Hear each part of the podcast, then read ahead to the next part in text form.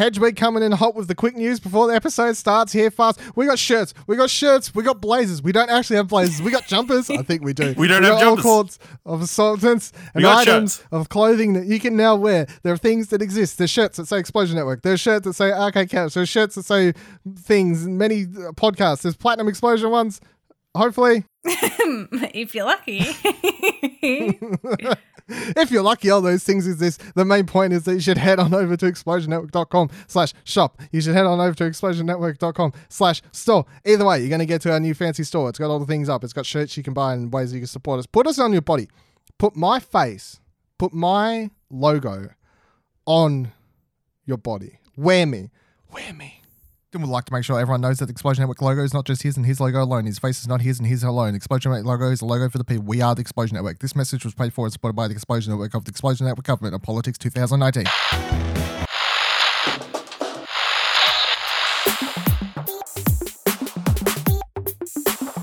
Welcome to Arcade Couch, the best place to chill with your friends and get your gaming goodness every Saturday at 6 a.m. My name's Dylan Blight. Joining me on the couch today, Ashley Hobley.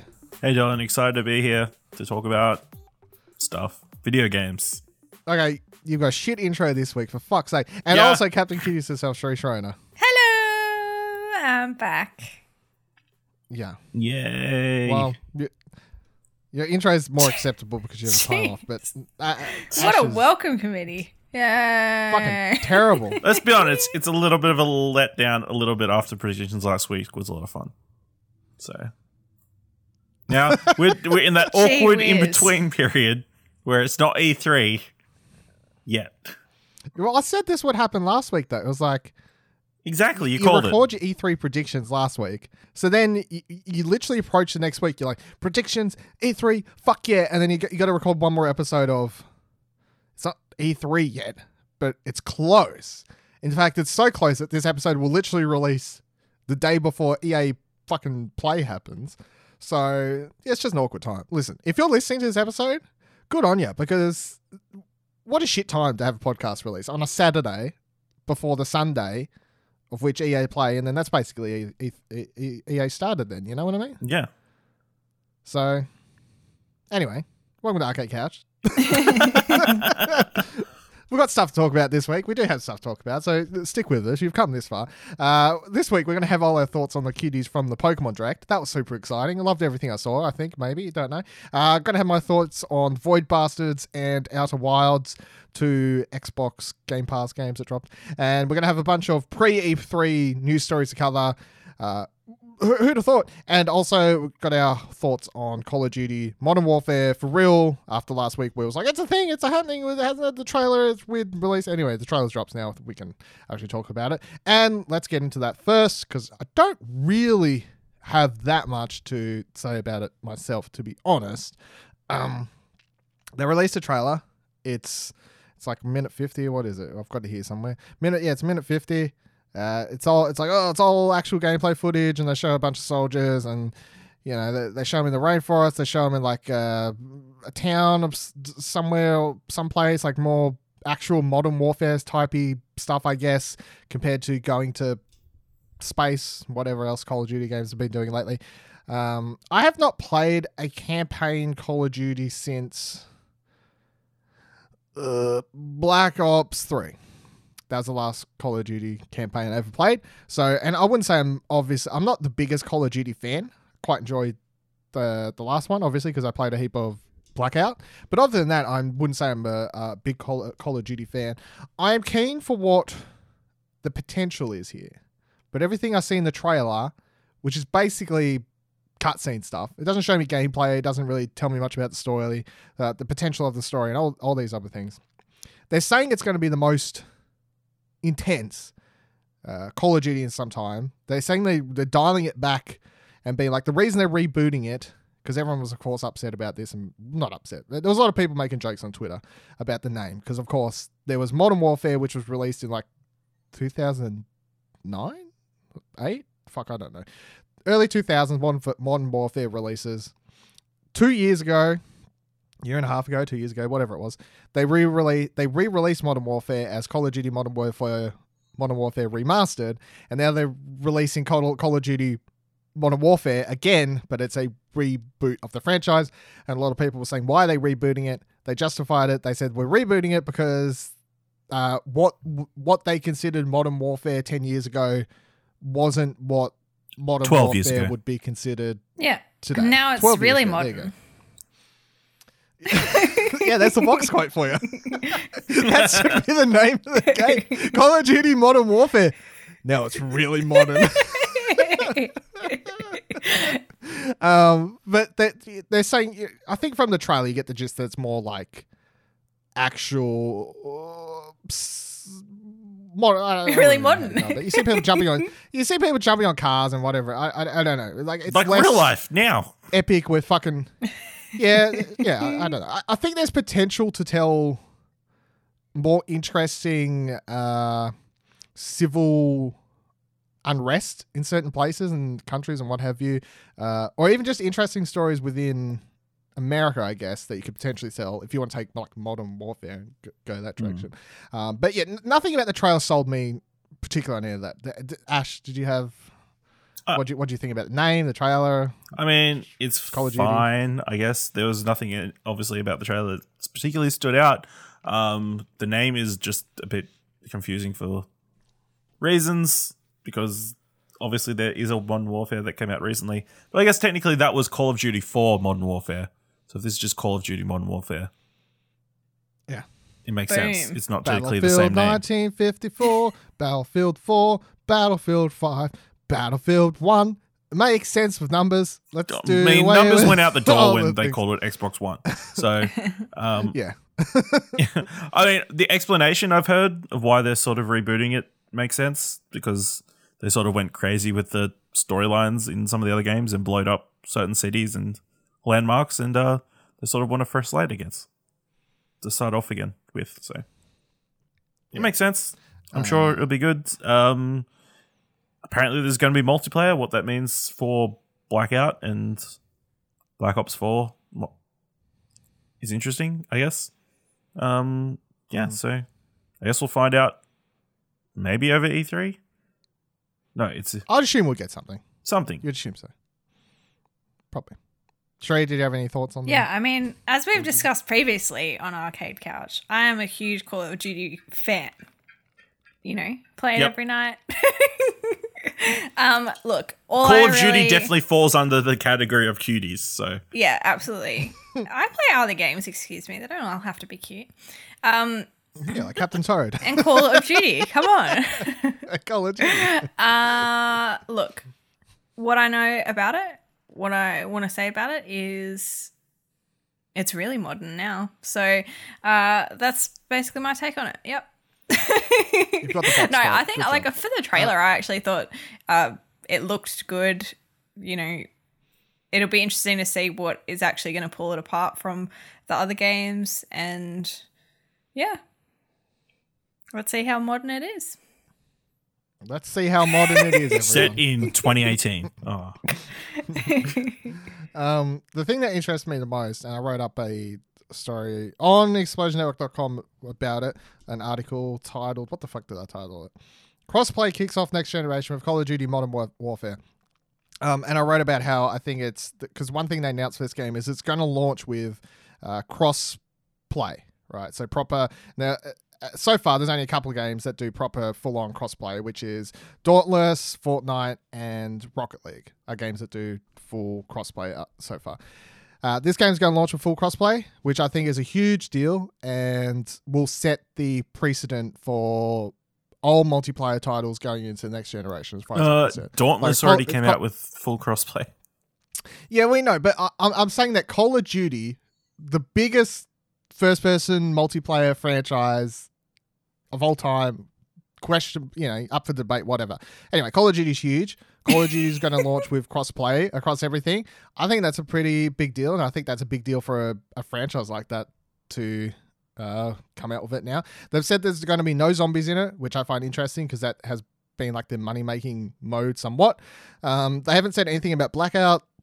I hope I hope they kind of spin Blackout into its own thing at this stage. Because I think releasing a new blackout mode that you have to pay for every year at a full price thing is not something that people are going to be down for. For people who just want to play that, um, so hopefully this is just like modern. It's just going to be like the old ones. It'll just be like a really good, hopeful single single player campaign and a bunch of uh, OG multiplayer modes. Probably is what I would expect. So your deathmatch, team deathmatch, whatever the whatever you kids play these days, capture the flags, capture the frags, ga- gun games. I don't know what whatever you call these old, Yeah. these things. You, sh- you shoot people, you do the things. Uh, we'll get more information though. Well, I need gameplay. I need more information about modes, multiplayer modes, and stuff like that. But the teaser trailer, I was like, okay, cool. The the crossplay stuff, that's really cool. That's really intriguing. That's really interesting. Teaser trailer wasn't doing much for me at all. Uh, with regards to so- blackout, either yeah. I think either that it's going to go free to play, um, and like then people don't have to worry about uh, that mode dying off, I guess, or potentially it could be included in Modern Warfare in some way, and you can play it cross game. I guess would be the correct term. That could be a thing. Hmm. Yeah, Interesting. I don't. know. Te- there's there's technical limitations. I don't know technical things there. That I'm like, does that work? But yeah, maybe. Don't know. Shrey. Yeah, we'll find out, won't we? Stay tuned. Uh, stay tuned. Next story I have Gamescom is coming to uh, our direction. coming down. So Ga- Gamescom will be having an extra show in 2020 with the launch of Gamescom Asia, which will be held in Singapore. Uh, the website writes about it as Gamescom Asia will be the premier platform for Asia game developers to explore partnerships globally and a hub for international publishers who are looking for the next big thing in games. The event, the event will feature a two day industry gaming conference and a three day trade and public exhibition, including esports events, a showcase of emerging technology in video games, gaming workshops, meet and greet sessions, cosplay theat- theatrics, and much more. Uh, so, if you don't know, Gamescom is a at the moment one once a year thing that's held in Cologne, Germany, and has been for, as far as I know, forever. Uh, and it's basically, I feel like in most people's minds, considered like the European E3. Yep. I guess I, I don't know if that's that's that's kind of what I refer to it as for sure. It's like Gamescom's the other E3, but it's not as big. Although for the last well, couple of years, it's getting Geoff Keighley this year, so it's definitely heading towards being Yeah. more like E3. yeah, that's the thing. This year, Geoff Keighley is uh, putting on a full. We talked about that on this show or somewhere. Um, Geoff Keighley is putting on a, a full thing at the Cologne one this year, so that's going to have more press conference value because the last couple years stuff will always get announced there, and Sony usually has a heavy pro- uh, presence there because. Uh, it's a region which they do well in, and Sony usually announces a bunch of stuff there and what have you. Uh, numbers wise, I think Gamescom in Germany has been putting up more interest and more public interest than like even E3. I think I, would, I don't know if that's I wouldn't I'm not 100 percent confirmed on it, but I feel like the numbers are definitely up there. So uh, it's been getting bigger and bigger and bigger, and they're expanding down this direction, and it's exciting. What do you What do you reckon, Ash? Yeah, it's interesting that obviously Singapore is closer than anything else. Uh, even Tokyo Game Show is yeah, Singapore would be closer to that. So uh, another big event nearby. Um, obviously, the only issue is if it's set in October, that's pretty close to PAX time, uh, which is the other big Australian thing. But that could work in its- its favor. Obviously, companies, developers, or whatever could go to Gamescom, and then obviously it's not that too much further of a trip to go to Australia. So uh, they could just stay, put the extra week or so in the budget, the marketing budget, and uh, some of those big games could come over here as well. Sheree? Yeah, that's a good point actually, Ash, that I hadn't really thought about. But um yeah, I I think it's it's a positive step to be bringing things over this way and yeah, like I it would really suck because they've moved the pack state now that it yeah, if it did overlap because that'd be really interesting to see what it actually would then do for PAX numbers, especially because that's the only, you know, that's our main gaming convention. So, yeah, that I I find that side of it would be more interesting, but I think like the rest of it is complete positive. I think there'll be a lot of people that'll travel over for it. It's quicker to quicker, not quicker.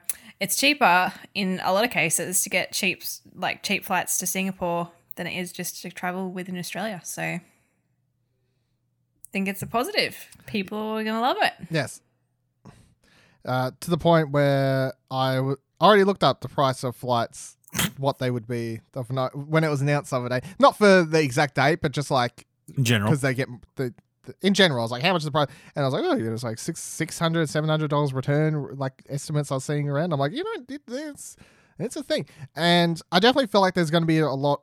If I'm doing that, going, mm, you know, like umming and ahhing, I, I reckon there'll be a lot more people umming and ahhing about it as well because, as I was just saying, it's considered Gamescom's considered the European E3 right? I'm not I'm not gonna fucking unless someone pays a million dollars for me and uh, teaches me how to not get shot in America. I'm probably never gonna go to America unless it's for Star Wars Celebration. I feel like that's my one, the one thing I'd, I'd break exception for.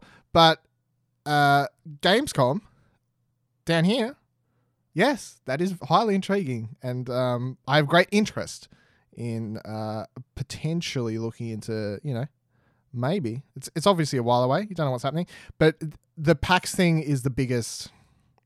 Like, who who budges there? And I feel like they have to budge because yeah, the, the other thing I pointed out in a, the news article I wrote up for it for the site is that it's not only PAX, it's also PAX takes place during the Melbourne International Games Week.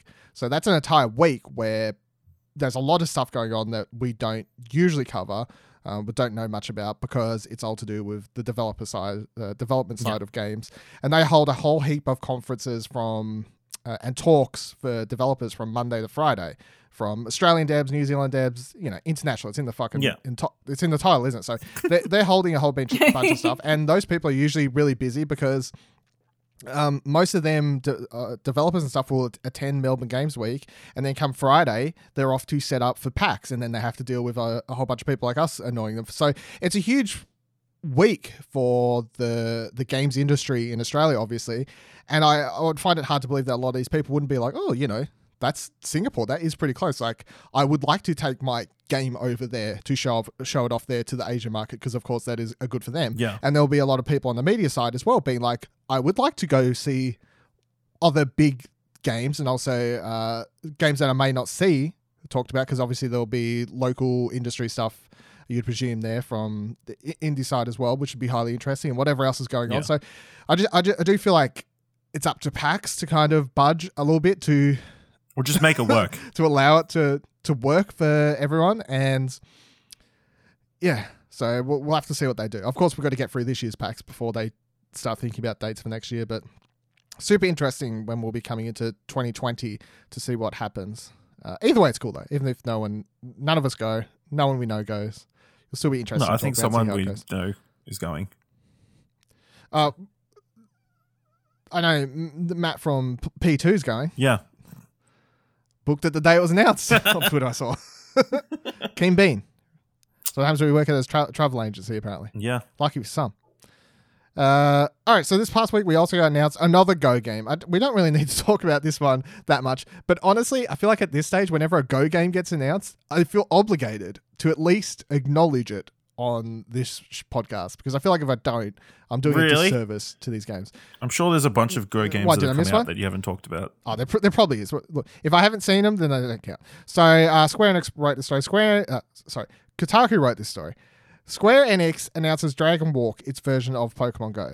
Uh, today, Square Enix annou- announced Dragon Walk, an augmented reality game based on Dragon Quest that encourages players to get out and about. The Pokemon Go comparisons are inevitable. In Dragon Walk, you walk through an in game field which is filled with real world Japanese landmarks like Tokyo Tower and battle monsters. There is also a customized Mind Room function that allows players to decorate their in game dwellings. Dragon Walk is going into beta in Japan now. No word about its official release or whether the game will be out internationally. Uh, I, I don't, I, no, I don't think either of you have played Dragon Quest, right? Is that Nope. a, I should no, yeah, okay. Dragon Quest is cool, right? It's got a bunch of characters that stand out, especially the slimes. They're like the that's the Yeah. that's the thing with Dragon Quest. Everyone kind of knows the slimes and whatever. Maybe if you haven't played Dragon Quest, you still probably recognize the slimes. You- You've probably seen them out and about. This game will do really well in Japan. Yeah. Should they release this internationally?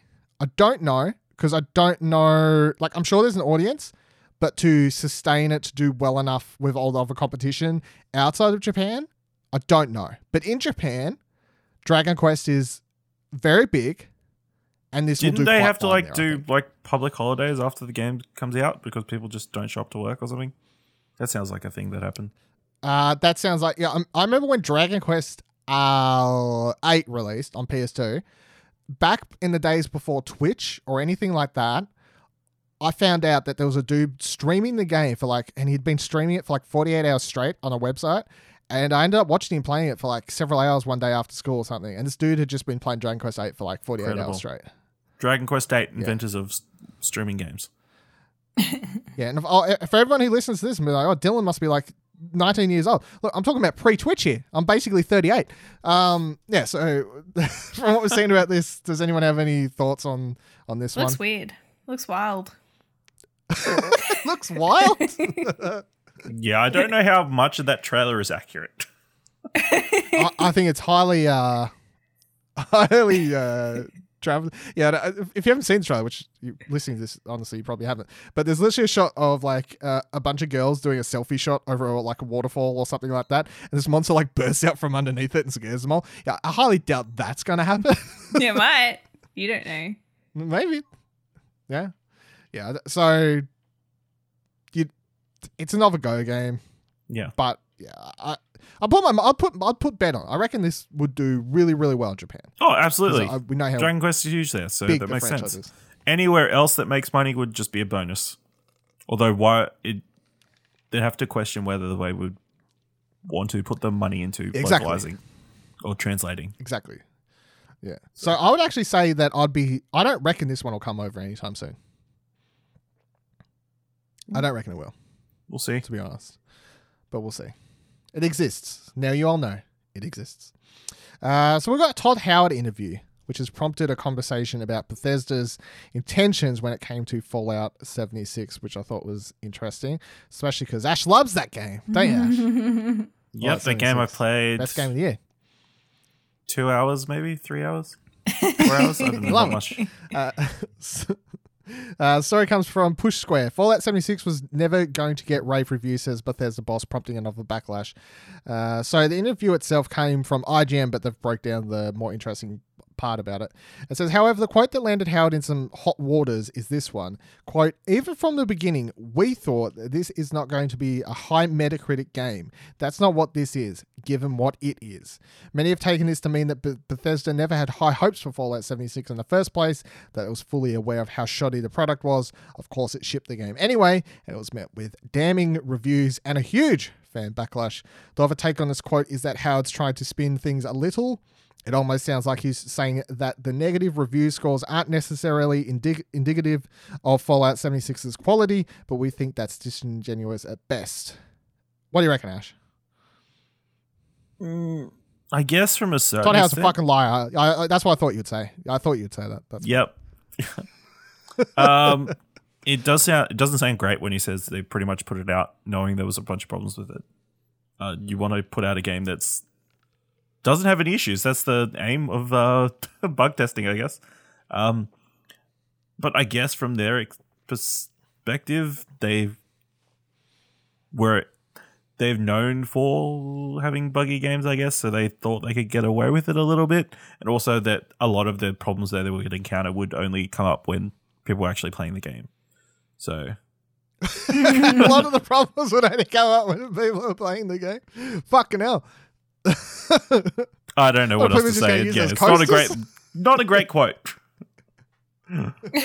but you know, Sheree, do you have any thoughts on this? No, not really. I didn't play it, so I, I just going based, like I my like really close friend, she loves Fallout, so I think like she still really enjoyed it, but basically from everyone else, I just heard unhappy, unhappy tears. Don't know. It's hard to say. It's hard to say like whether it's just a you know a comment that's coming across out of context and not really what what they meant or whether it's exactly what they mean and they're just stupid. Well, I mean, the problem is, is just that for any game, it's like if you're going to come out and be like, "Yeah, we knew there was stuff wrong with it, but we just decided to sell it anyway." Well, it's hard to know what, like whether that's in, it's re- like you compare it to a car reflection of it though. Yeah, but if a cars person sold, if someone sold you a car and they were like, "Yeah, we knew this thing would probably fall off six months later," or what, like had a problem, but yeah, it's fine. but they You'd they be like, do "What that. the fuck?" yeah, only Danny DeVito and Matilda. Recall. We rewinds the kilometers. Deep cut. I don't know if that's deep cut, but Matilda's a great movie nonetheless. It so. is. uh, yeah, I I don't think it's a very good quote. I don't think it paints the company or Todd in particularly the best uh, light. And we know Bethesda kind of is known for certainly Todd Howard speaking out of his ass at some point uh, a lot. Not quite. He's definitely no. Um, he's definitely no Randy Pitchford, that's for sure. But he, you know, he speaks out God of his ass a nobody bit, I think. So no not one, no one's are. Randy. no one's a Randy Pitchford, yeah. Uh, but it's, it's going to be interesting come this E3 because obviously I feel like their last E3, like it's funny because you look at Bethesda of E3, it's like last year I, I think it was somewhat of a flop for them, uh, especially when you look back at what they kind of spent a lot of their time talking about from last year and to how it was received. And it's like Fallout 76, that didn't go well. Uh, Rage 2, they spent a lot of time on. That didn't go too well either. That's coming out to very mixed, uh, mediocre, mostly mediocre reviews. So, and, and then you like look back at the their first big E3, the, the first one they did, everyone fucking loved that one and was like, Bethesda's the best, you know, because they come out, they announce Fallout 44, uh, Fallout 4, they release it like whatever it was. Fallout 44, whatever. They release it soon after. You know, that's the one everyone thinks about. When everyone thinks about Bethesda at E3, I feel like their mind's just clouded with that first E3 where they're like, yeah, they do nothing wrong. Yeah. And, you know, so definitely feel like they've they've got to put on a, a decent show this year. Um, especially when you you're, you've got comments like this coming out at the same time, like the week before E3. It's like, eh, Yeah. what? don't So keep that in mind. definitely going to be talking about Fallout 76 show. Oh, they're hundred percent going to talk about Fallout 76. Who's who got that in as a prediction? That would be me. You got that in? Okay, there you go. You want them to talk about fucking Yep. Fallout 76 then. Uh, okay, so uh, nearly the last little bit of E3 stuff here. We've got is it Rocksteady Games? Now, who got this prediction, Ash? That Do you- was who also put me. This one in? that was also you. Okay. So Rocksteady Games is skipping E3. So the story comes from Push Square. It says it wouldn't be an E3 without Rocksteady Games confirming that it'll once again be skipping the show. The studio's co-founders took to Twitter to break the disappointing news, telling fans that the team is hard at work on a next project back in London. So Sefton Hill on Twitter said, "Hi all." And this tweet reads, I, I don't know how- if it's exactly word for word, but from memory, it sounds like exactly the tweet he sent out 12 months ago when we was probably talking about that on Platinum or something like that. No, Uh, actually, this one's different and- because I firmly remember them tweeting it after all the conferences have been over. Oh, okay. There was after. Okay, yeah. I remember that tweet though, and everyone was like, "Yeah, sh- come on, Sefton, what are you doing?" Uh, hi all. A number of you have asked, so we wanted to let you all know up front that Rocksteady Games won't be showing at E3 this year. We'll be watching as fans, but remaining in London, hard at work on our next big project. That's right. They're going to live cross from London. The article continues and says this is now the fourth the fourth year in a row that Rocksteady has decided not to attend after releasing Batman Arkham Knight back in 2015. Rumors of its next title have been floating about for years now, speculating over what superhero it'll adopt for consoles next. Well, it looks like we'll need to wait a little longer before the reveal comes about. At this point, the developer's next project has to be targeting a release on PS5 and whatever else. Uh, yeah, Ash, you so you got the prediction in. How are you feeling? How you, you holding up there, champ? You you good? You ready for those points? you ready to lose some points? it's What are you doing? It's fine, I guess. yeah, what are you going to do? Uh, I'd also like to point you think out they're lying? You article's legit- wrong you 'cause legit they were think there in lying, though? 2016 for um, Batman VR. So, Arkham VR. yeah. So, I mean, it's only been three years, You- so I guess we'll give him a little bit of leeway. Do, do you think he's lying though, or do you think it's No, I think he's telling the truth, but I think saying? that that fact is wrong. Okay. but uh, yeah, it's disappointing. Obviously, we'd love to see them put something out again because obviously they were turning stuff out reasonably quickly. There was two years between Asylum and City, and then four years between City and Knight. But yeah, obviously, what the fuck do you think they're doing then? I don't know. Hopefully, we, all we can hope for is that WB Montreal or whatever uh, the other studio is is doing something superhero It's related. a Harry Potter game. Harry Potter game, or there's the Court of Owls game that everybody's talking about as well. So we'll see. That's a Dylan flips out on stream moment. That's for sure. Yeah. Twitch.tv slash explosion network on next week. Yeah. Uh, week. Monday, Tuesday. No, yeah, Monday. uh, yeah, Sh- Shree, what do you what, what do you reckon? What, what are they doing over here? Uh, it's probably not that much of a disappoint like of course there's people disappointed but i think it's probably not that much of a disappointment when they've already done it quite a few times. You just want to hope that whatever they're working on is actually going to be worthwhile and you know worth all the time. And you know wouldn't be surprised if they came out and was like yeah and it's available now. Not not now that but would be great. you know pretty pretty close to when they announce it uh, i think that eventually if it's something really good people won't be disappointed. They're happy to wait but it'd be nice if we could just see something. Just get a little just a little snippet a little sneak peek. That would have been nice but yeah i mean i've seen like a So- lot of rumors about it being superhero related but I just don't see how that's gonna i don't know. Don't know what that would be you know it's so weird with them though because I f- for most things I'm like, don't show me or tell me anything until like it's going to come out within like a year or a year and a half tops kind of thing. But for some reason, it's just been so long with them that I'm just like, just, just honestly, even if it's like two years away or something like that, just, just give us a little tease, just so we know what you're doing. Mm. I on. guess like when when you think about um how like how much how much stuff goes around between when when they've worked on a game for this long, I I get I guess think about when people release you know even just a just a tiny bit and say oh it's coming in a year or whatever, um two years you know the amount of stuff that's said between whenever someone says an announcement of any sort to the game being released like oh the date's pushed back for release oh it's not like what they want to oh it could be this or it could be this i guess there's more room for speculation and if they want to make an impact i guess they're going to by not saying Yeah, but this is anything why I think if they released a teaser trailer that was just a CG teaser trailer, they never talked about release dates. They never talked about gameplay. They never talked anything. It's just a t- CG te- teaser trailer that show that confirms it's either a Batman thing or Yeah, what, whatever it is. Then no one can really complain about any of these things, and then people can just theorize for the next year or so, and that's fine. I don't care if people have to theorize for ages, but and they'll never get caught in a oh, but two years ago you promised you would have this gameplay thing or this gameplay thing, because just don't talk about it. Just show a CG trailer and just be like, that's it.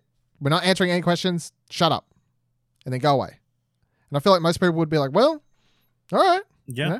People would be happy Yeah. if it was a Superman game, if it was a Batman game. People would happily theorize for a year. yeah Also, yeah you know? well that's the thing it has to be worth it doesn't it it'd be nice to have a sneak peek but it has to be has to be worth all this time These fucking British people. I tell you what, gotta, I deal deal with Kieran enough now. I got to deal with this bloody rocksteady people. What am I? What's going on? Over here? I got problems.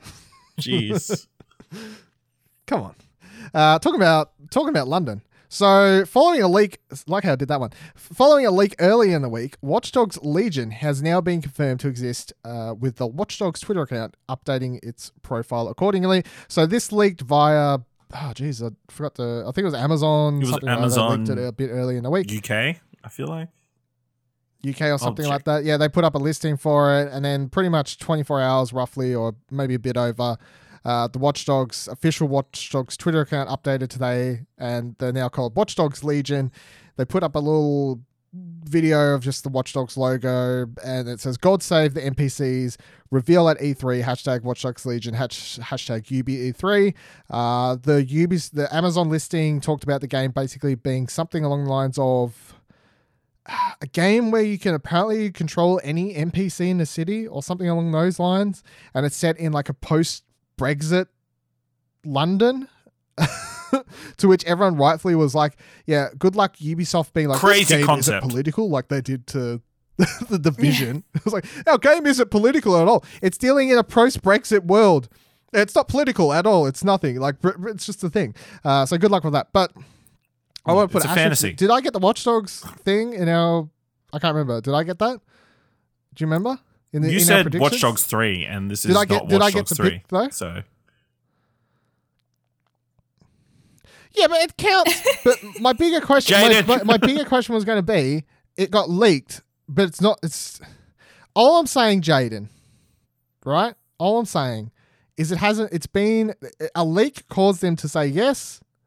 It hasn't been officially released announced until E3 still. At, at, at least it's a half a point. At least is all I'm going to say. Anyway, Ash, what do, you, what do you reckon? What do we got here? All, all the leak information, the name. Are you excited? You don't care? Do you want to play as NPCs? Do you want to touch all the NPCs? By the way, Yeah, that- it doesn't really that make seems sense to be people- say that something you they've- control NPCs because NPC stands for non-playable characters. But yeah, Yeah, they, they they've you leaned can into control all the non-play. They're playable now. Fuck. yeah. Yeah, they've leaned but into it nonetheless, it's obviously just easy the to say. I think so. For the sake of yeah they've leaned in with it obviously with the tweet saying God save the NPCs. So um, yeah, look, the concept sounds cool, but Yeah. I guess we'll have to wait till the Ubisoft conference uh, to see it. But you definitely said it will get announced at E3, so mm. I don't know. whether James Shut up. be have you played any of the other ones? Yeah, I played. I played all the way through Me? Watch Dogs Played 2. I really enjoyed that one. so never played the first one, but yeah. doing Sherry? all the hacking. Let's hack some shit, some people. Um, yeah, I don't know. Looks just by the logo because it's red. Looks a bit dark. The other ones were black. the first game's logo was No, black. it's normally black and white. That's a bit dark. Wasn't it? I thought it was black. it's normally black You and sure? white. Okay. Anyway, I'm t- uh, Yeah. I hate to burst your bubble, but black is the absence of color, which makes it darker than red. Black and red. Come on. Come on. Just you're just salty about your prediction, okay? Just stay over there on that side of the couch. I am. It's bullshit. Anyway, I yeah, I don't know. It'd be interesting. I, I, they're gonna have to pull it out of the hat to make it different enough from from the other two. So I think it's, in going to London. be darker. We That's hack my things prediction. in cabs now. We now control little cabbie systems, and you can hack everyone's DVDs, their like their computers, and you can force them all to play to Monty Python or on repeat. Also, I hope there's a Doctor Who reference and a Torchwood reference or something. Surely. Yeah, you know what I'm saying, Ash? Yep. You know what I'm saying? You know yep, I'm I do. You know, the doctor appear in this. You gotta go doctor Sharp. Be like, hey, how you going? We hacked the TARDIS. Ash, we hacked Oh the goodness. TARDIS. I don't know if that's possible. this guy, please stay on that side of the couch. Uh, yeah, uh, that's my prediction. Is that it's going to be darker than the other two games. That's what I'm putting out there. Oh, Well, what if they have a drug trip I'm scene gonna- and there's a bunch of Daleks?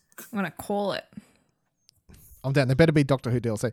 I um I really liked the first game. I platinum the first game. In fact, my funny little platinum story for the first game is they had a drinking mini game in the first game that was really quite hard, and I got the platinum, and then about two weeks later, enough people complained about it being so hard, the mini game, that they patched it to make it easier, and I wanted them to award, me an extra gold trophy for having got it before they patched it to make it easier to prove how my gamer is worth.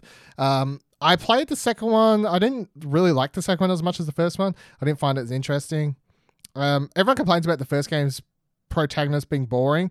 I didn't find him super interesting, but I found a lot of the, side characters and stuff intriguing, and I generally liked uh, the setting and uh, the story overall. The second one, I think it was just too corny. You know, like I, I'm- I'm dealing with Deadmau5 over here and fucking whatever else I'm doing with these cyberpunk kids. It was too like cyberpunking cool, and I wear a fucking helmet with words. You know, I don't know. It was. It was, It a bit cool. too weird. It was a bit Yeah, too- I, I, I was going to say that I actually think the side characters in the second one were, were good, but I think that, you know, the first one came out, it was a fresh thing. The second one came out, obviously, following that, it's not as fresh anymore because it's the second one. The third one, they're going to have to, dr- like, drastically change and make it exciting again. Otherwise, this is just going to start becoming a Assassin's Creed situation. I feel like it's the other way around, where it's been getting better as it goes along. Obviously, the first one Yeah, came no, out with what I such mean. hype; Yeah. it was going to be next gen. It's the first next gen game, and it's sort of Yeah, I'm- underdelivered. Yeah, yeah. Then- I mean, like as a, a comparison to people, like this is the third one Yeah. around. You know, it has to be different again to the other two.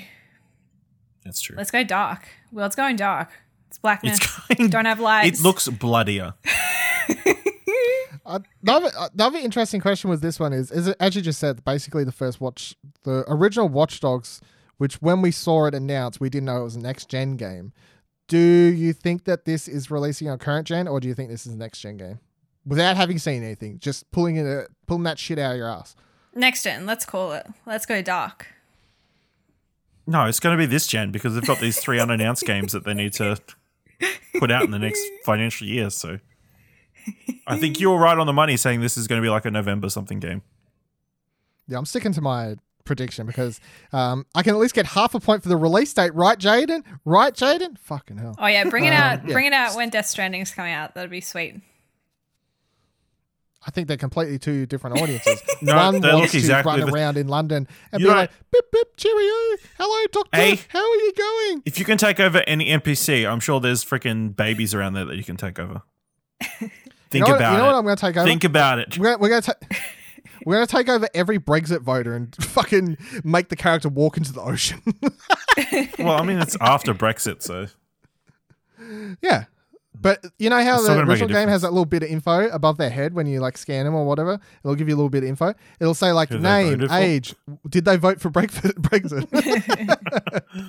you take control of that character, walk them right off London Bridge. Cheerio, off your pop. Um, and then I take over some other character and it says, hates that the doctor's now female. Fucking walk them off the edge too. See ya, cheerio. fucking pop off, you little fucking muppet. See you later. Yeah. Yeah. Hates that Harry Potter is black in the cursed child. Fucking walk them off the edge too. You know? See you later. Off you go. I mean Hermione Granger, not Harry Potter. Still white, but I'll take a black one.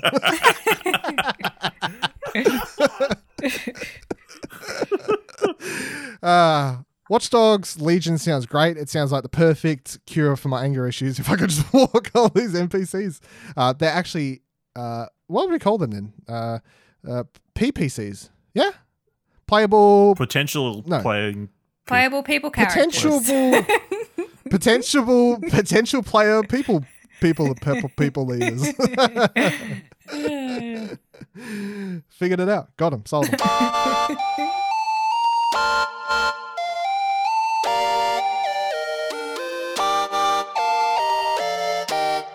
I've been playing two games that were released on the old Game Pass service. I, I hear you're a big fan, Ash. In fact, I hear that you hate it. I mean, The it's rumor's good for consumers. I don't think it's going to last forever. You're a madman. Uh, so I played Void Bastards, which I've put a decent amount of time into, and I've also played The Outer Wilds. Which one should I talk about first? Flip a coin. Go for me. Which which which? Someone. The first one. The first one you mentioned. Okay, the first one. Void Void Void, Void Bastards. Right. So Void Bastards is uh, really cool. It's I'm, I'm really enjoying. It. Well, put a I'll put a asterisk on that and say I'm really enjoying it, but I'm also like. I hope it finishes soon because I, I I feel like if it dra- if it drags on for too many more hours, I'm just going to get kind of bored of it. But at the moment, I'm uh, I'm enjoying it. But I feel like I'm at a hill. But Void Bastards is a roguelike uh, first person shooter kind of. It's not really a shooter. Uh, It's like a first person. Well, you are playing a first person shooter, but like its mechanics aren't really about being good at first person shooters. It's just that's how you kind of play the game. But you're basically what happens is some fucking spacecraft. The story's nonsense, really, but it doesn't really matter. There's some sp- spaceship up in the sky that's been destroyed, and now the computer AI system aboard this the ship that that ship ha- has been wakening uh, patients who are stored on the ship as liquid goo or some nonsense. It brings them back to life, and then it sends sends you off to go get supplies to help save the ship. Basically, is what it is. So then, because it's a roguelike, how it works is you head out, you try and scavenge and find the parts that you need to fix the the ship, which be is like a computer and whatever else. And then obviously because it's roguelike, when you die, the AI ship computer thing just simply brings another prisoner out of its system, brings it back to life, and off you go to do whatever you need to do. Um, it's got a really cool art style. So you got this comic book style thing, like everything's drawn like a comic book. Uh, even like the on the, UI stuff is all like shaped like little comic book panels, and it's got the humor uh, t- towards like a funny comic book thing. You walk down the the holes, and you'll you'll bu- so you you have a, a map, and you pick. You go along. You get one fuel, one f- one food. Every time you move from one ship to one ship, it uses one fuel, one food. easy maths. It's not really hard on the stra- strategy element stuff, but it does mean that you need to look at what's there. It says, hey, I've got two food, two fuel. You move two spaces, you land on a ship. You need to then go into that ship to get some food and fuel, or else you're fucked. So you go into that ship, and that's when you enter first person mode. But like I said, it isn't really a first person shooter because you, know headshots will do a little bit more damage, but there's no like iron sights. You don't hold down L2 or left bumper or whatever to look down sights. You just shoot people. You get a whole bunch of gadgets. You, you pick up scrap. You find whatever you can on the ship. You salvage what you can. You make it out alive. When you get back out, you got a workbench. You can upgrade your guns. Upgraded guns carry on to the next character. Upgraded ammo things carry on to the next character. Anything you build carries on. The only stuff you lose when you die is uh, unused random materials and like extra ammo or anything like that. So, uh, but it's quite fun. It's, uh, I'm, I'm enjoying my time with Void Bastards. It's on PC and via Steam, and then also yeah Xbox Game Pass. So that's quite good. Or you could just Um, buy it on Xbox. You know, make sure can you've got it forever. You can for 45 dollars or whatever it is. Do what you need to do, Ash. Okay. Yeah. Do what you need to Help do. Would you play. Void Bastards if you if you could? Would you? Does it sound like something that would intrigue you or? Not No. really. Okay, fair enough. Uh, but yeah, I, I think it's really interesting. The of the game is one that a lot of people are talking about on Twitter at the moment. I don't know. Have you seen many people talking about this one on your? I saw you tweeting Ash? with one Mr. Andy Cortez about it. So Yes, the the famous Andy Cortez. Well, because he he posted a tweet and was like, "Oh, this thing," and I thought it might have been a moment, but it wasn't. So, Outer Wilds, uh, I had heard of it before, but I knew nothing of it. And I see it come up on Xbox Game Pass, and I was like, "Yeah, sure, I'll give it a go." I download it, and I'm going to put this out there. This will not be on my top ten games of the year list because I have some problems with it, but this will be on a lot of people's and outlets top 10 games of the years list. Let me put money on that right now. This is definitely one where I'm going to I'm going to say as much as I don't love it as much as some other people, it is 100% uh, and I can see why people love it as much as they do. I can see all the the great things about it. So the game is it's hard to explain really. It's really quite an odd and weird game. But you're a space you're an astronaut and you can leave your planet. Uh, it's all you know. You, you can run around on the your, your planet where you start, and it's in first person, and you get a jetpack, and you can interact with things and what have you. And when you, when you start the game, you go through some sort of tutorial type thing, and you get codes for liftoff, and then you head off to your spacecraft. And then when you get into your spacecraft, you can head to anywhere you want. So it's not like a, a map where you pick and you, you you you just randomly teleport over there or whatever. You literally fly through the stars, and you can activate a uh, like self-drive system or you can drive yourself there and do what you need to do but you can open up a map and be like i want to go to this planet over there or this planet over here. It's not no man's sky where it's procedurally generated. It is like every planet's built its own way kind of thing so it's not procedurally generated. But what you have to do is this is where the game becomes really weird. Your mission of the game is literally when you leave you're told that you're just going out there to explore so you head out, and if you, this is going to be slight spoilers, but it's literally the concept of the game. But I didn't know this when I went in because I didn't know anything about the game. So it shocked me when it happened for the first time. I go out to some planet, and I'm exploring, and I'm like, oh yeah, I found this thing. I was like, I was scanning some objects, and it was telling me about the history of this planet and all this sort of stuff. There's no combat in the game. It's just it's scanning and learning and puzzles and um, you know all this sort of stuff. And then next second, the fucking world's exploding and I die. Turns out this game is Groundhog Day because what's happening is every time you come back to life, there is 20 minutes in game time before the world blows up. So the goal of the game then becomes you have 20 minutes to go explore and learn what you can on these different planets and worlds and find out what those worlds and planets scientists have learned and then try and use that to your advantage to save the world, basically. Um, so yeah, it's Groundhog Dog, Groundhog Day as an astronaut, where you're coming back constantly. My problem with it, because as cool as all that is, is that I hate the jetpack flying.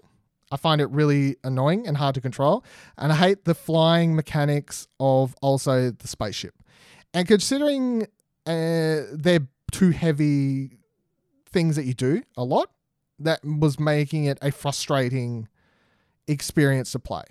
And I also believe that in, if you're someone who needs a very like instructed goal, like you need to go here and press a button or do this sort of thing, this game will not be for you because the game is very much like here's a bunch of planets, here are some sort of like checklist like you should go to this planet because you can interact with characters and they'll tell you like oh yeah i heard a rumor on this planet that there back in the day there was this goddess and blah blah blah and then that pops up onto your thing as a rumor. So then you can go to that planet to investigate the rumor so it gives you hints at what you should be doing. But other than that the game gives you no straight objective or goal of what to do. Uh, and then you die and you die and you die and you continue to die because for every every 20 minutes the the world blows up. Uh, you don't lose what you do within that 20 minutes like every objective or everything that you learn carries on. You it, it is proper groundhog day where when your character wakes up they remember everything they've done. It just means that you have to make sure that within your 20 minutes you achieve something. So yeah it's really unique game. It's a really interesting game and i 100% believe that it'll be on a lot of people's best of 2019 list already. I don't know if June's too early to call that sort of thing. I feel like I can, you know, it's halfway through the year. We should be able Yeah. to call at least one game.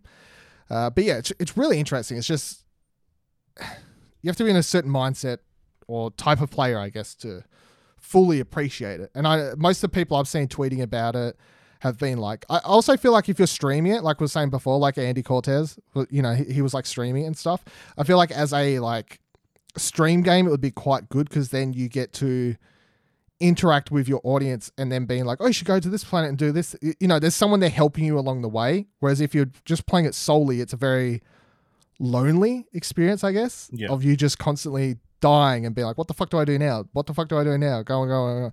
And I looked up how long it is to beat the game and estimates were around like 25 to 30 hours. So that's tw 25 to 30 hours divided by 20 minutes before you die. That's a lot of like coming back, coming back, doing something, coming back, doing something, coming back, doing something. 60 But something yeah, playthroughs. yeah, it's really interesting though, really unique.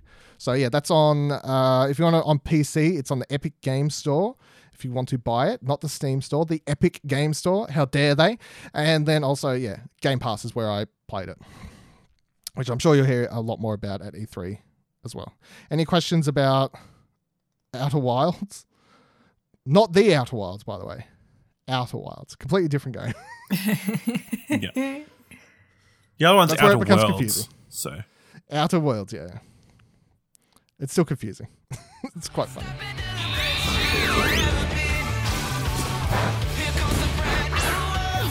So Wednesday night, Pokemon threw up their second Pokemon Direct. We got 15 minutes of new information, new footage, new Pokemons, um, all sorts of exciting new things. So uh, we can run through some of the details in a little bit, but just everyone's overall thoughts on what was shown. If uh, it was exciting, we'll go with Ash first because I think when we talked about the original reveal stuff, he was like, "Oh, it's you know, oh, do, do, wasn't that exciting?" So yeah, are you more excited after this most recent one, what you saw, or what? What do you reckon? yeah, it, it's a bit more exciting. They they clearly grow them a bit bigger in the Galar region. Um, obviously, yeah, it looks pretty. I mean, just the obviously that wild section area. I think they just the most basic name possible for it, but uh, that looks cool. Like our our really uniquely named wild Wild area.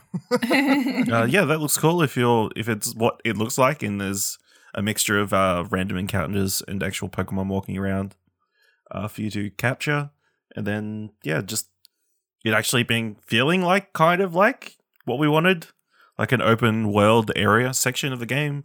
You can move the camera around, all sorts of crazy stuff. It's crazy. It's not all top down. Bizarre. Yeah. Yeah, looks good. Bizarre. Looks good. Shrey? well, we're all waiting for it. That hmm. there was some cuties in there. Yeah. I was pretty excited to see all the new ones. Some cuties and some badass ones. Um, Badass one. badass. yeah, I think it it was a good follow on from what we originally saw. Obviously, being completely different. Um, yeah, showing us those humongo Pokemon battles and um, different, definitely like some strange names happening. But uh, yeah, I I I think like I was just as excited as from the previous trailer. You know, previous well, it's I previous am view. probably well. I- was already excited, and obviously I was going to get it no matter what. So it's hard to like define. I was already going to give you money for this thing compared to now. I'm more keen to give you money. Like, what difference is there really? But um, I I enjoyed this quite a lot. I suppose to, to, to put the thing. I liked everything I saw. I well, we'll, we'll go over the details and the the, the Dynamaxing thing, which we'll talk about in a second, is the only thing I'm like, I don't know. Like, it, it doesn't worry me. It doesn't like ruin the, it's not ruining it for me, but it's just not something I'm completely on board with yet. But you know, once you play it, once you get in there, maybe it changes. I see, I see more. I get more on board with the idea of these fucking comedically large Pokeballs and whatever else is going on.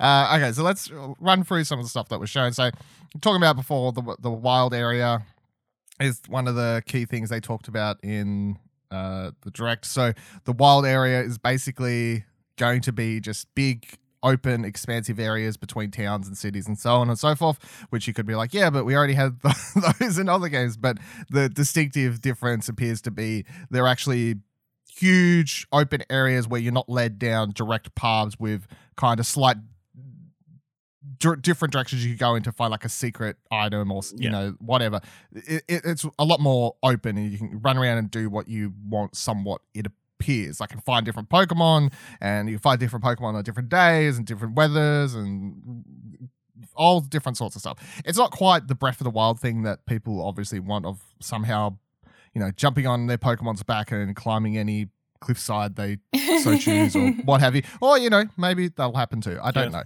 But it, I, I definitely feel once we saw the wild area, it it does give more of that feeling of a, a, a big open world Pokemon game that we've wanted more Yeah. so than the It's a step in that direction. off, I think. Mm, yeah. Yes. Well, it, the first trailer didn't really hint at any of this at all. Uh, most of what we saw was the character walking through towns or areas that were like fenced off on the sides and stuff. When we were like, oh yeah, so it's just. Your I normal mean, maybe we Pokemon game. could have. No, if I remember correctly, I was like, guys, I reckon this is going to be more open. And you were both like, no, no, it's not going to be that. It's not going to be that. And I said, no, I think it's going to be more open. And you're like, no, no, it doesn't No, look right. It's no, that doesn't be. sound like something That we was the conversation. Yeah, it was. Well, one of the, the one of the things I found so funny about this trailer was because um th- they open with all this footage very similar to what we saw last time, and you know just, just showing areas and what have you, and then it was like a reveal. They're like, oh, but there's Pokemon in the wild area, which is of course the other big thing that this revealed, but they didn't really talk about and explain how it's going to work. But we now have some sort of confirmation that this game will have Pokemon appearing in the open areas, uh, like they did somewhat in the Let's Go games. Um, although it, to me, it looked like they're a lot less common, which would make sense if the game's a lot more open um, and expansive, considering uh, the Let's Go games had to fit all of those Pokemon into the these very small areas that were built in a game from you know 20 years ago, whatever it was. So, um, how do we? Yeah, it just felt like a reveal, you know, because they're showing all the stuff at the start of the trailer, and it's like, yeah, we've seen all this, and then they were like, blink, and there's Pokemon walking around, and you can bump into them. Here's a Steelix in the wild. Here's all these other things flying around in the wild. So on. Uh, do we think it's going to be like a mode that you can turn on and off, or like what do we? Mm, Did anyone get Maybe- thoughts for it? maybe it's going to be like because they mentioned the weather stuff.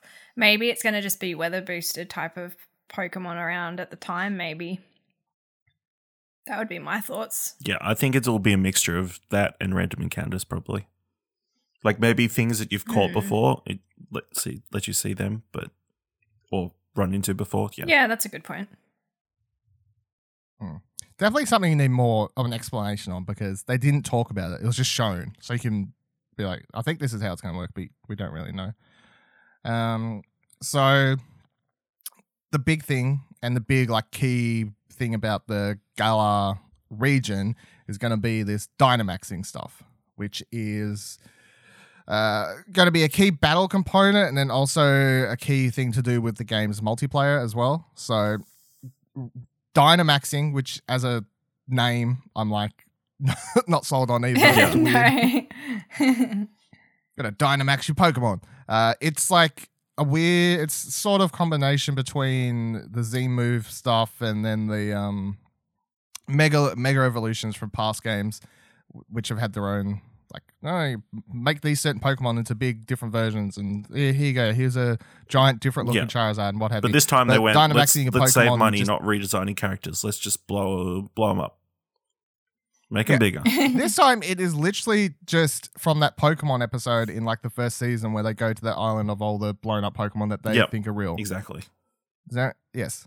They want when Ash and all that are wandering around, they think they've discovered a Pokemon Pokemon island full of giant Pokemon, but it turns out they're just blown up balloons Hmm. or something from rides.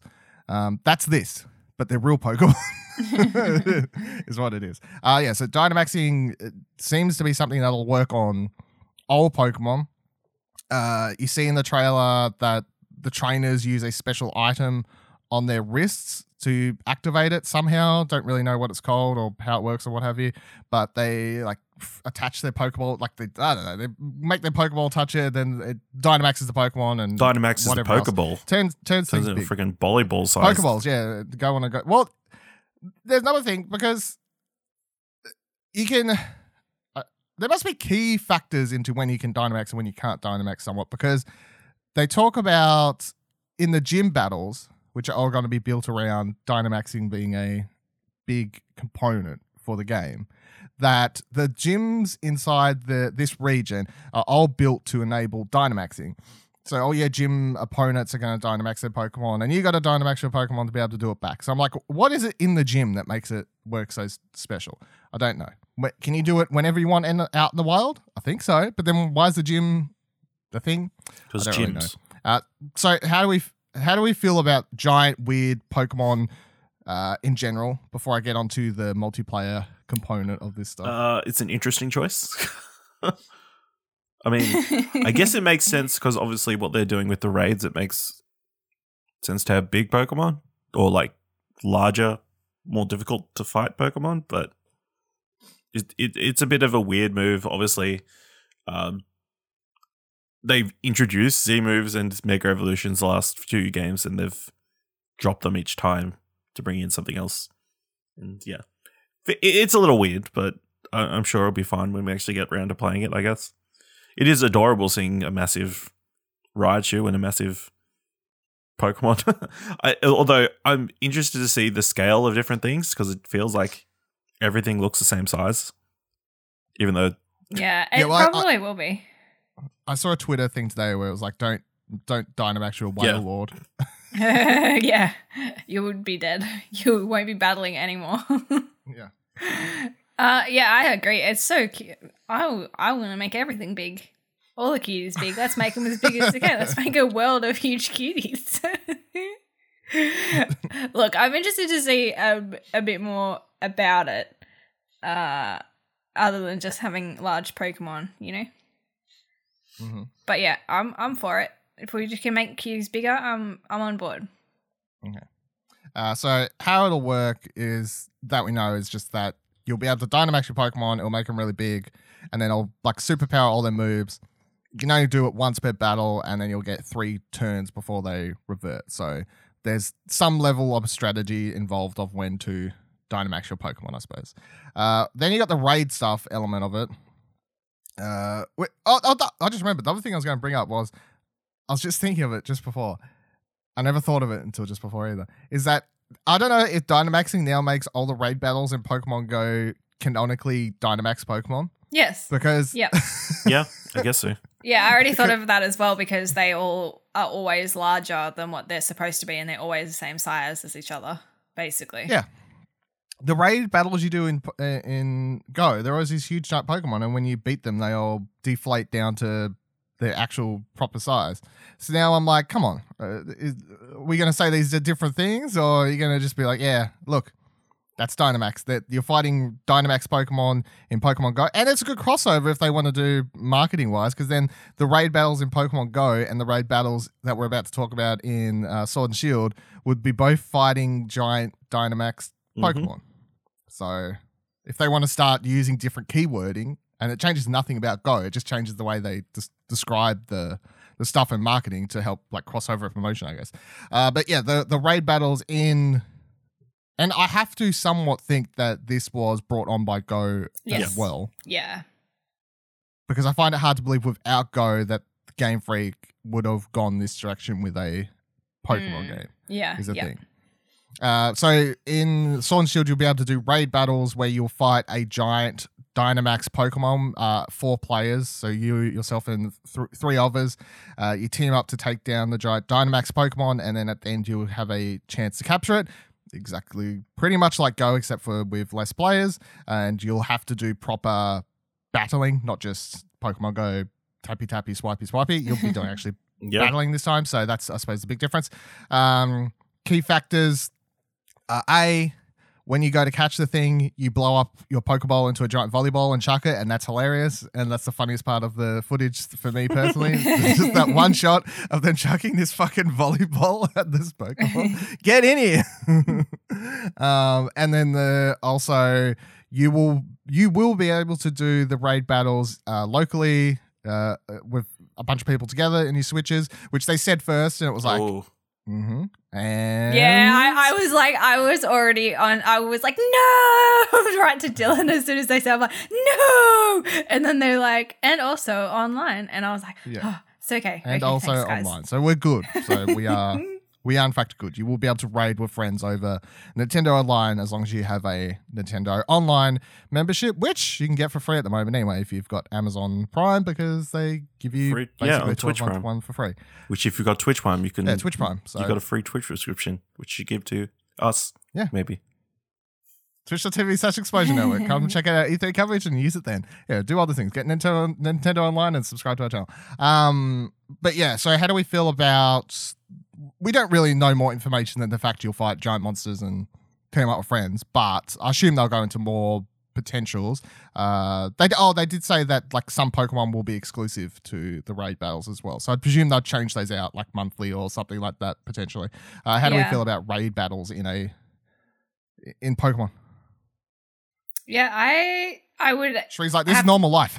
yeah, this is normal. Uh, I I agree that I reckon this has probably come from Go, and you would assume that it might work similar in the way of you're looking at uh like legendaries and rarer Pokemon in raids only in game, uh, similar to what they do in Go. That's what I would think if it's coming across that way, and I think it's it's a good way to like to make it more interactive between players. It's good that they did the online thing. If they kept it local, I think that's stupid. Absolutely stupid. Screwing a lot of people, no different to a million other games that do like local only. Uh, but I think it's it's a good introduction of something new, but then also something familiar for people that already are used to that game aspect. But I think it's really interesting to bring it into to these games, and I think it works well. You know, it's it's Switch console, so it's a bit more. It's you know meant to be interactive between people, even if you're local or online. So I think it's a good it's a good time to bring it in.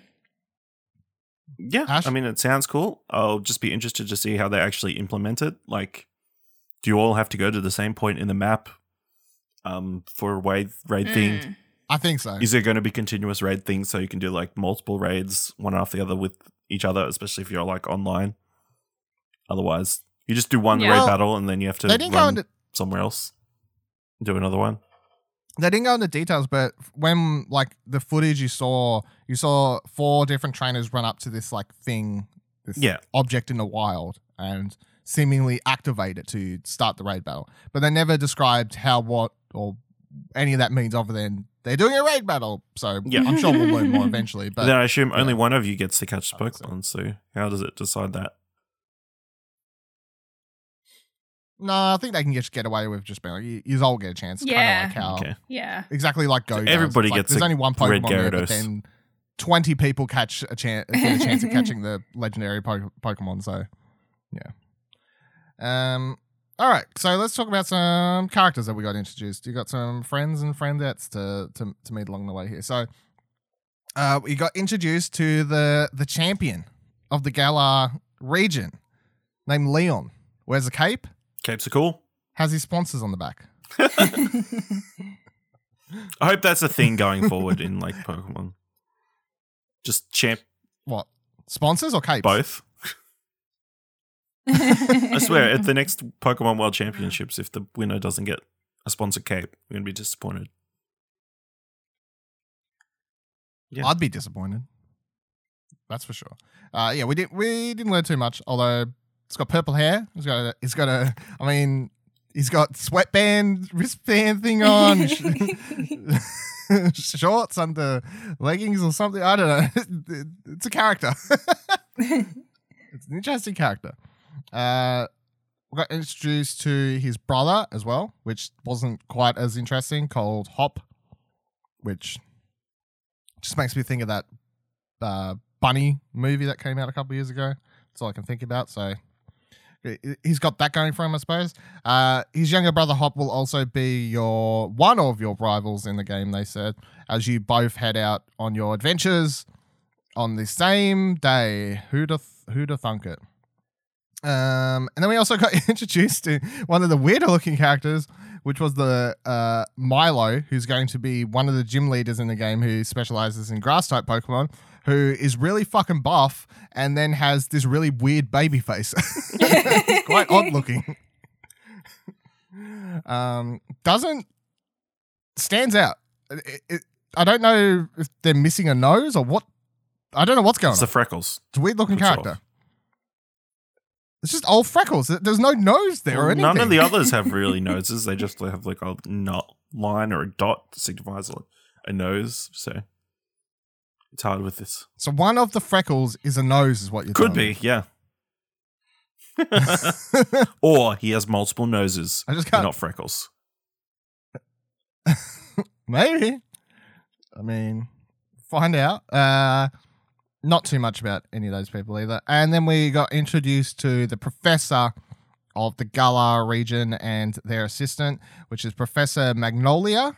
And surprisingly enough, they specialize in Dynamax research, which makes sense.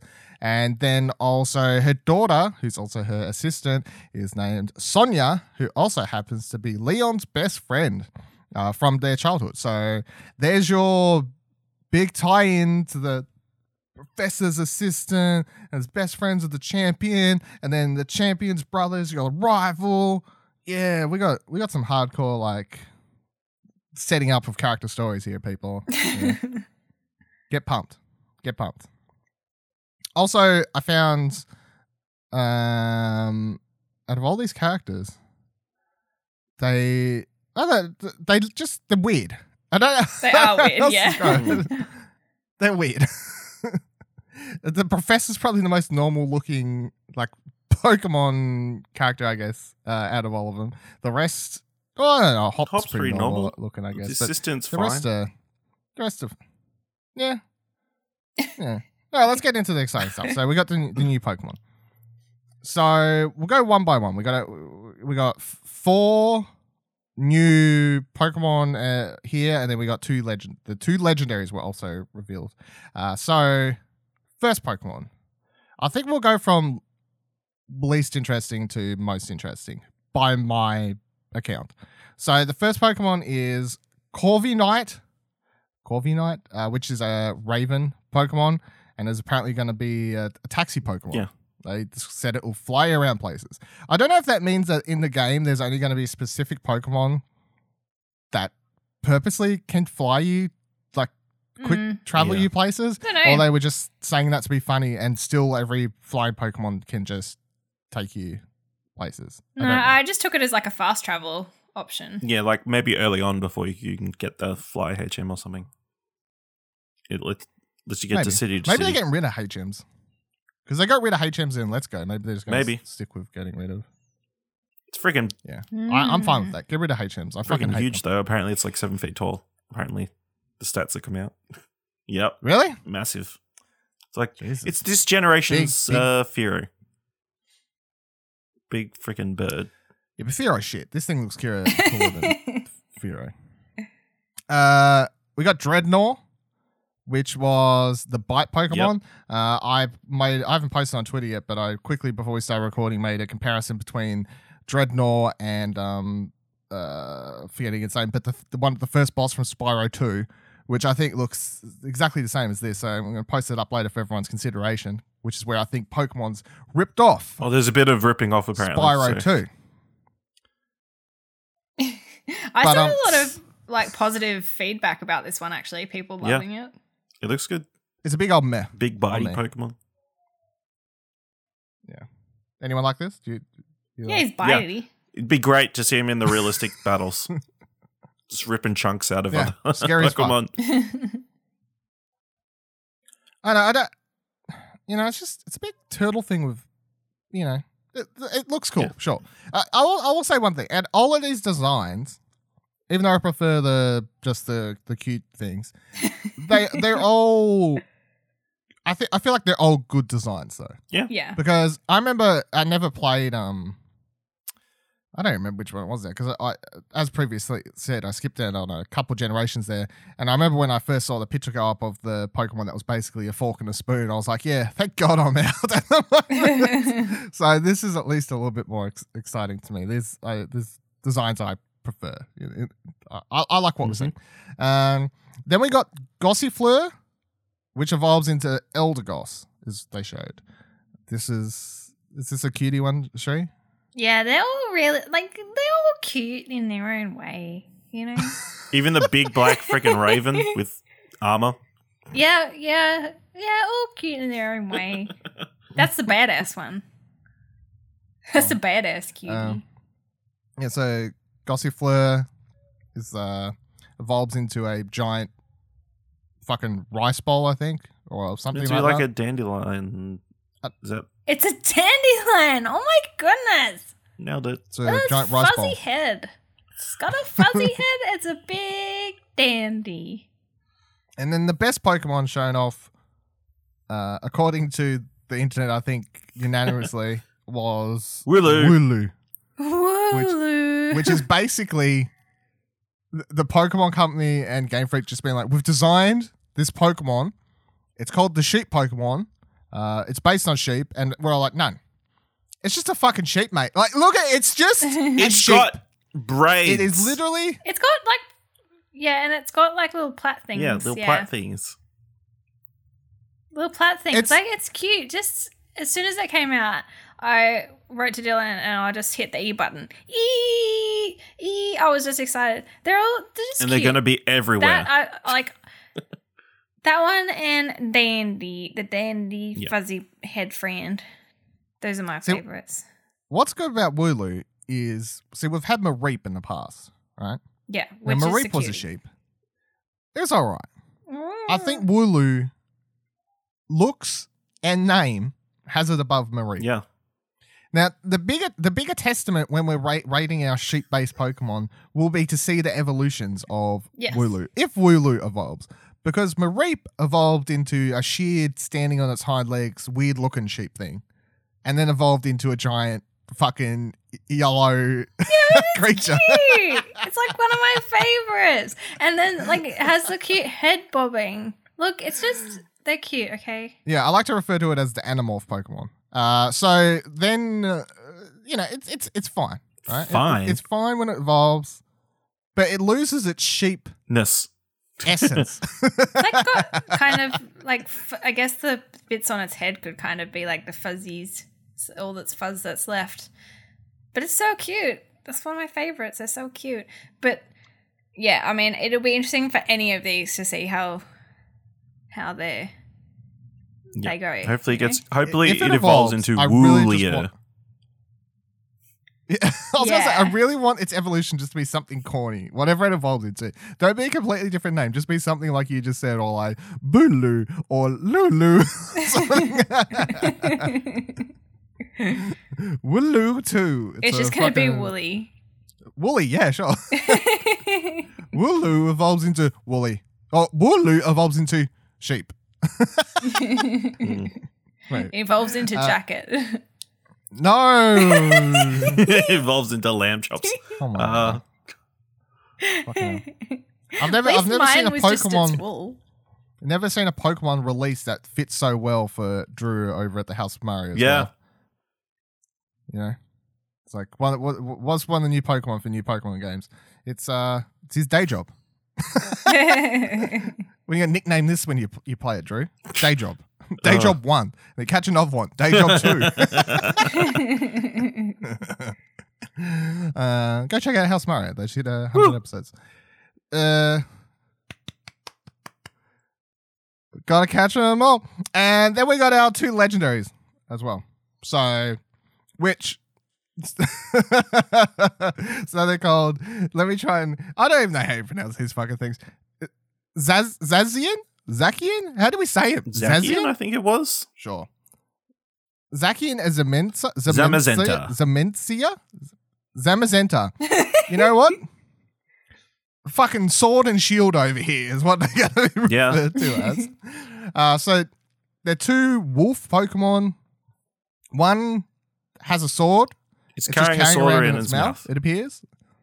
it's like a Yeah, bone. it doesn't appear. It doesn't appear to be No. attached to it. It appears It's got like, to- got like, really looks like good it could jaw drop it if it muscles. Yes. Whereas Zament, Zam, Saw, uh, Shield, whereas Shield over here Is a appears to have the shield built into or part Yeah. of its body somehow. Either way, or, or someone's just shoved a giant fucking shield over its head and gone, here you go. go on then. Uh, what do we think? What do we what do we think about the two n- new legendary uh, uh, Pokemon? Yeah, I I think the uh the shield makes a bit more sense because how the design is, it's almost like furry on the outside sort of thing. But uh yeah, it, I don't know. We're gonna have to see a bit more about the sword. Like I get it, you could cross reference it to the fact that it's like a bone in his mouth almost. But it just seems weird that one is literally the thing and the other one's just carrying it. And I've seen like quite a bit of uproar about that. People being like, what the hell? What is this even doing? But yeah, like, what do you think of the color schemes? Yeah, it's cool. Of their bodies, like the blue and red. Yeah, They Yeah, match. like yeah. I think it. I think that's what probably like. I I reckon it could have been a little bit better. Like the colors, I feel could have been a bit better. But otherwise, I think they're pretty cool. I mean, it makes sense with the color of the boxes. More doggos. I think swords blue and shields red. I think the boxes were picked after the. no, I think it was probably. but- but yeah, more doggos. Yeah, more can't argue with good doggo legendary Pokemon. Uh, obviously the the sword one's weird. Like, how does he eat? Does he put the sword down and then he eats his mouth? Or does he have another mouth? Uh, does he does he ever leave the sword? Can somebody else carry the sword? They should have made. They should have made it his tongue I mean, That maybe would it be. Who knows? or his tail. also, people have been pointing out that Also- uh, that design is a boss from Dark Souls. Apparently, It Yeah, is. so- and I'm pretty sure it's also like well, several. It reminded me of several things. So the they they say you know like th- this is towards the end of the direct. They're like, oh, one more thing, and they start this CGI video that says clearly you know not gameplay footage or whatever, and then we see uh, sword over here first, and for a split second, my first thought was, there's a Digimon crossover.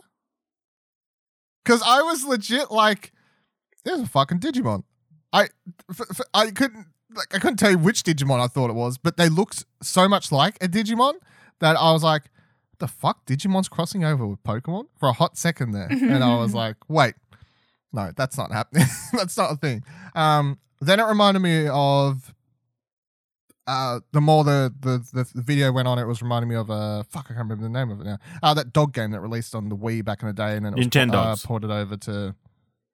No, uh, uh, and it was ported over to the, the Switch and the PlayStation and all this sort of stuff. I can't remember the fucking name of it. Uh, reminded me of that, and then also uh, there's the Dark Souls thing, which it, it's a giant dog with a sword out of its mouth. So It's not yeah, super the thing. original.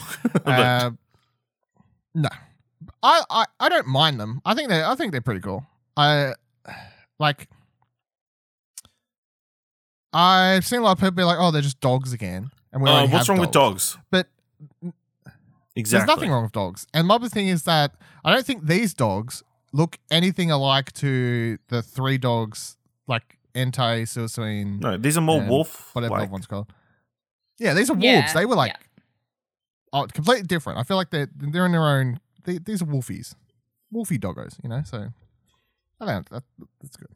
Uh, and then the last detail we got was the show, the reveal of the cover art for the game, which I think they both look pretty cool on their uh, respective cover arts, somewhat. Although on the cover art, Sword looks really cool because I think personally it's got a sword hanging about its mouth, and Shield in the in the picture because it looks like the shield part of its face is like a weird frilly neck thing. It makes me think of that dinosaur from Jurassic Park that fucking Yeah, the spitting one. kills what's his face as he's trying to escape.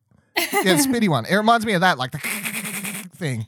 Well, because it, it, it's funny because we were both like, yeah, Team Sword because you know blue, blue for life. But uh, yeah, it's going to be interesting now because it comes in the double pack as well. Does. I ain't gonna have time to play both these fucking games. Plus, I'm waiting to see the prices on that because I'm like, if it's not cheaper, what's even the point of the double pack? It's not. Because you, I'm assuming, Well- like, do you only get one legendary per? Um, like, is it going to be Yeah. almost like a yeah? So you want the other legendary? Yeah. Or you just find someone to tra- trade you one or something. I don't know. Um, I don't know. If if this is not cheaper, then you're going to be paying two hundred dollars for a double No, pack. so- you know, like what, one hundred sixty dollars for a double pack. or at something. EB Games, Sword and Shield are seventy nine ninety five. The double pack is one hundred and fifty nine ninety five. So Wow. it's five cents more expensive to buy the the dual pack. You do get a steel book though to house both games. Mm. Guess I'm getting a double pack. Yeah. You just get the double pack and go halves with someone, and then switch them. Literally. I'll email Nintendo. Can you just send me the steelbook?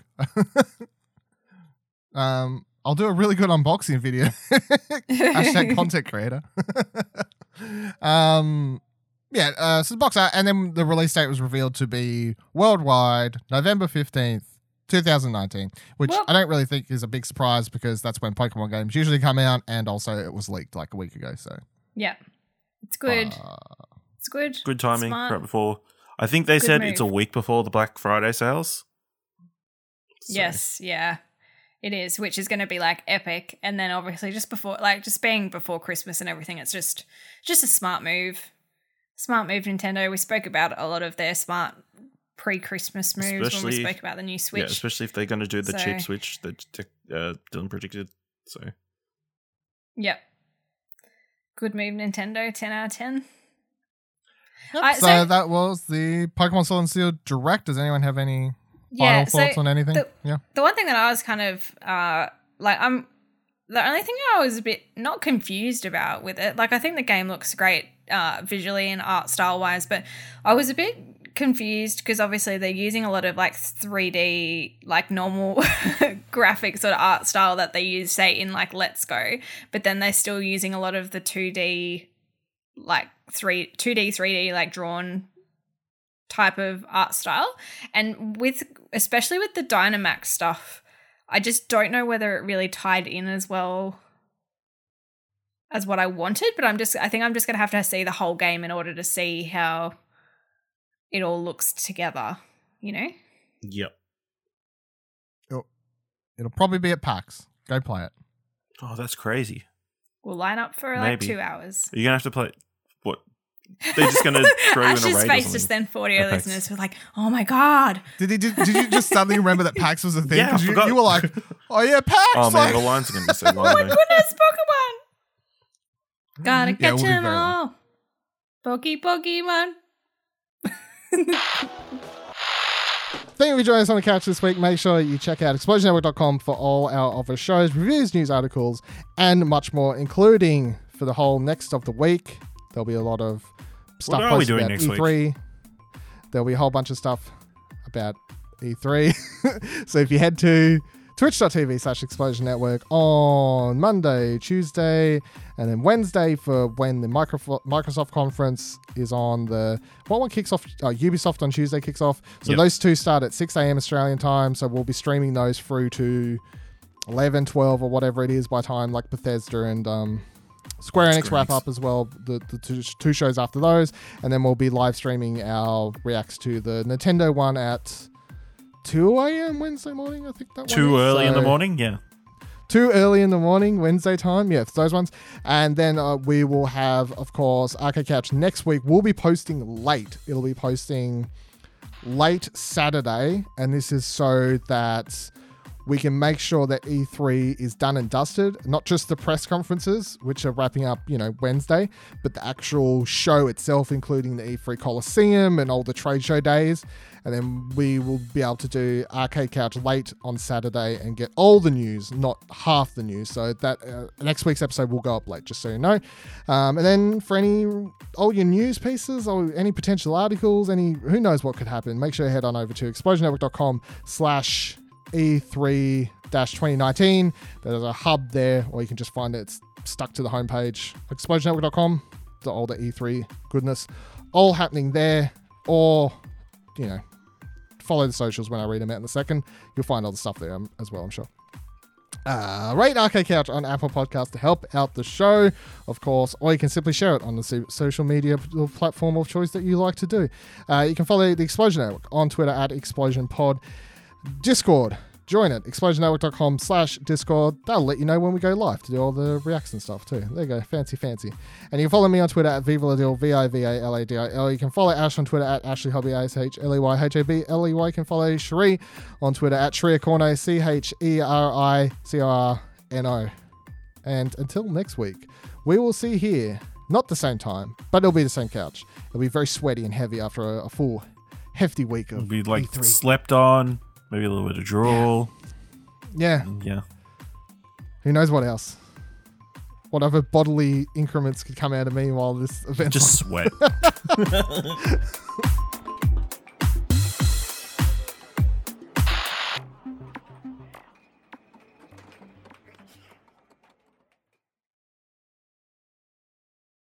Catch up on the latest TV, online media, and movie news from the biggest comic book films and YouTube crazes to our local cinema scene. And then hear what we've been watching before asking the age old question what do you want to watch? Available on all podcast services every second Friday. Just search your podcast app for What Do You Want to Watch and subscribe for free now. And keep watching stuff, I guess. What an arcade pou- oh, j- pouch? Jeez, that yeah. Jump in, you kangaroo motherfucker. Hop in, we're going for a ride. oh